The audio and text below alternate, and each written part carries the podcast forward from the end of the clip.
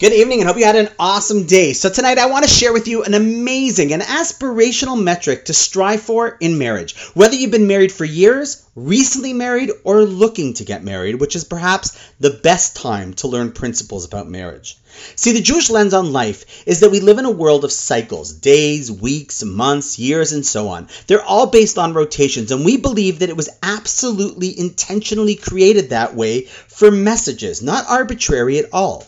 One of the reasons given for this is that it gives us the ability to say, okay, tomorrow's another day, or okay, it's another week next week. Or, okay, a next month is another month. And yes, even as Rosh Hashanah is in fact a couple months away, we'll be able to say, okay, today starts a new year. And there's something refreshing about new starts. And embedded in our religion is our ability to always do better the next time around because God believes in us sometimes more than we believe in ourselves. But then we had guests for Shabbos lunch. A good friend, actually a student at the house many years ago, now with his wife and kids.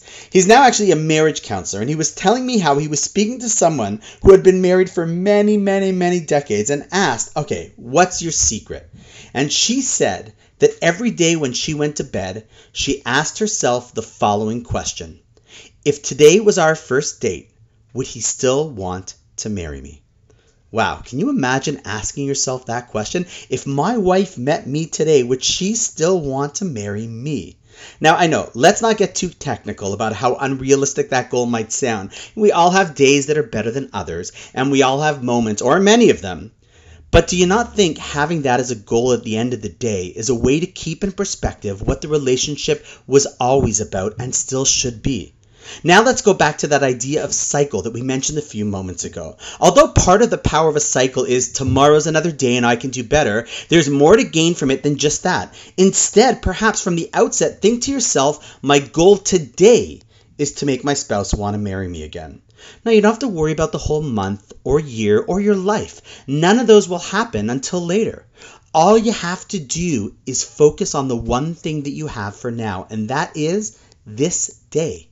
I remember when I was going for marriage classes with my rabbi before we got married, he said that often we put on a good show, get dressed up, or treat those that we're dating really well. And when they become our fiancés, we pull out all the stops. But then, unfortunately, once people get married, we don't pull out all the stops we often just stop. When in fact, that's the only time that there's actually a mitzvah to pull out all the stops. When you're just dating, you have no obligation to treat them any better than anyone else. And you really just do it because, yes, you want to express your feelings, but you also want to make sure that they love you as well. When in reality, one has to keep dating their spouse and treat them like the royalty that they are. Now, a person might not always get it right, obviously not. Hence, tomorrow is another day. But perhaps a more powerful powerful way of creating that perspective and impact in our relationships is by asking yourself each morning and then again at the end of the day if my spouse met me today, would they want to marry me?